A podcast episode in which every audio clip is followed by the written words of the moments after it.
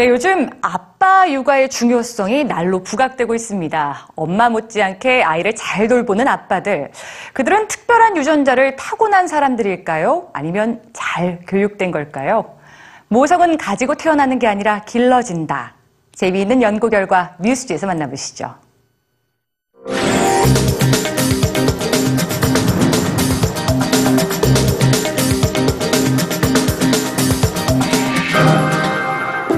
양육을 도맡아 하는 엄마들의 뇌는 좀 특별합니다.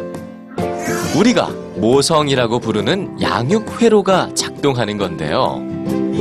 그렇다면 이 모성은 여성들만의 것일까요?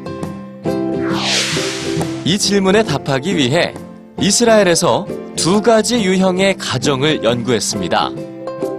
한 가정은 엄마가 육아를 도맡아 하고 아빠는 가끔 도와주기만 하는 일반적인 형태의 가정입니다. 또 다른 가정은 좀 특별합니다. 대리모를 통해 아이를 낳은 남성 동성 커플이죠. 이들은 둘 다 육아에 전념했습니다.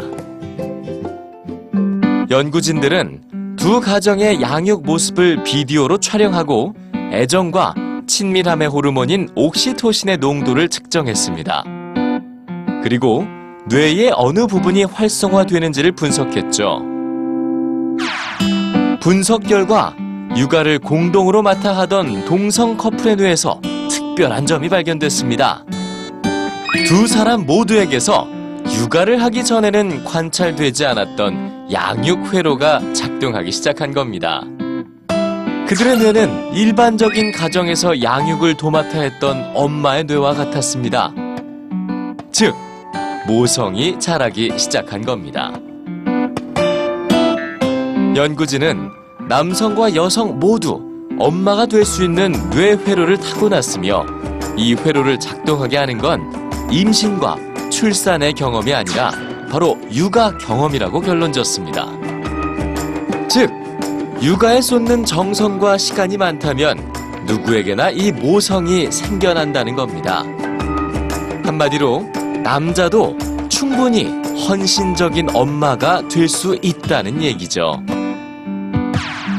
아빠가 됐을 때 경험할 수 있는 변화는 뇌뿐만이 아닙니다.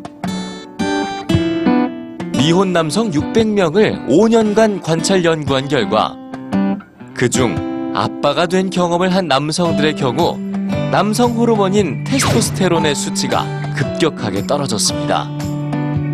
연구진들은 테스토스테론 수치가 떨어지는 게 진화의 한 과정이라고 설명하는데요.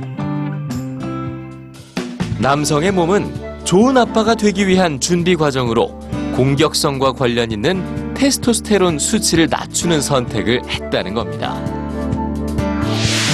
아빠라는 이름과 함께 경험할 수 있는 변화들. 엄마 목까지 하고 싶은 아빠들에겐 좋은 뉴스겠지만 소질이 없다며 육아를 회피하는 아빠들에겐 반갑지만은 않은 뉴스일 것 같습니다.